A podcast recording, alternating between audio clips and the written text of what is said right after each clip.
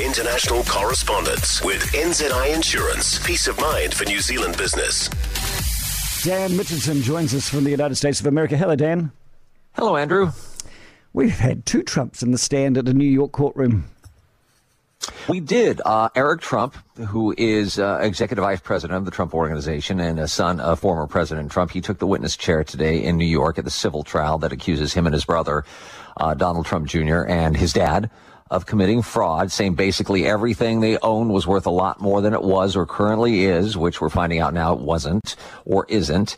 Uh, Eric Trump at first denied having anything to do with uh, the financial condition. He said, I pour concrete. I operate properties, arguing he was not involved in the creation of a lot of these statements. And those comments, I got to tell you, Andrew, I mean, it, it kind of made, at least to me, kind of made him sound like hired help from the mob. You know, like, hey, I don't know what's going on. I just do what I'm told.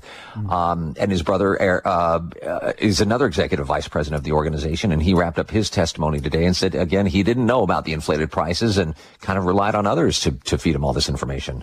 All right, okay. US Intel uh, says Russia's mercenary Wagner Group, and it's uh, good to be talking about Ukraine. It has fallen off the headlines. Uh, Wagner Group will reportedly provide air defense weapons to Hezbollah.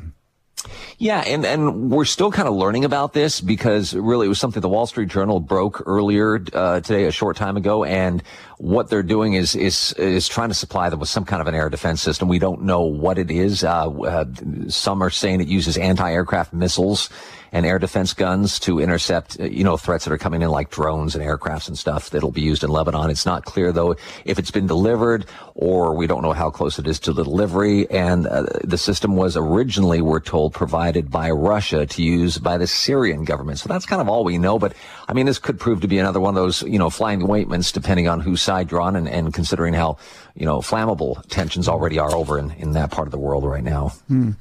Okay, and we've got uh, someone who's trying to sue Mariah Carey uh, for her Christmas song, and this is the great Christmas song. And oh, here it is. Here it is. Merry Christmas. My first Christmas song of the year. Yeah.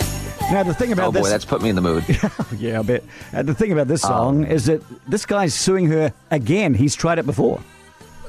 Yeah, his name's uh, Andy Stone. He's a musician, and he's suing Mariah Carey for $20 million uh, here in California court. And he says her popular song infringed on his copyright. He said he wrote a song also called All I Want for Christmas Is You back in 1989. About 50% of the song is copyright infringement.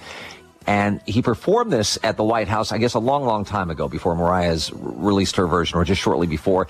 But I, the reason I'm taking this with a grain of salt, and we're kind of kidding around, is like you mentioned, he has sued Carey over the same thing before, and then he's dropped the suit. So it's almost become as much a part of Christmas as this song, which, by the way, is already over here on the charts in the U.S. And what are we, two months before Christmas?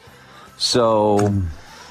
You know, yes, I, think, I think it's seven. I think this is now seven Fridays till Christmas. Just to oh gosh, I don't know if it's too early for Christmas music for some people. For others, maybe it isn't. But I know we're going to hear this song about a thousand times. And I guess you know when someone has a hit or a success, and someone else decides let's ride the wave of publicity surrounding it, this song is you know as good as any, I suppose, for this guy. Good stuff, Dan Mitchinson. I thank you, and all I want is a Merry Christmas for you.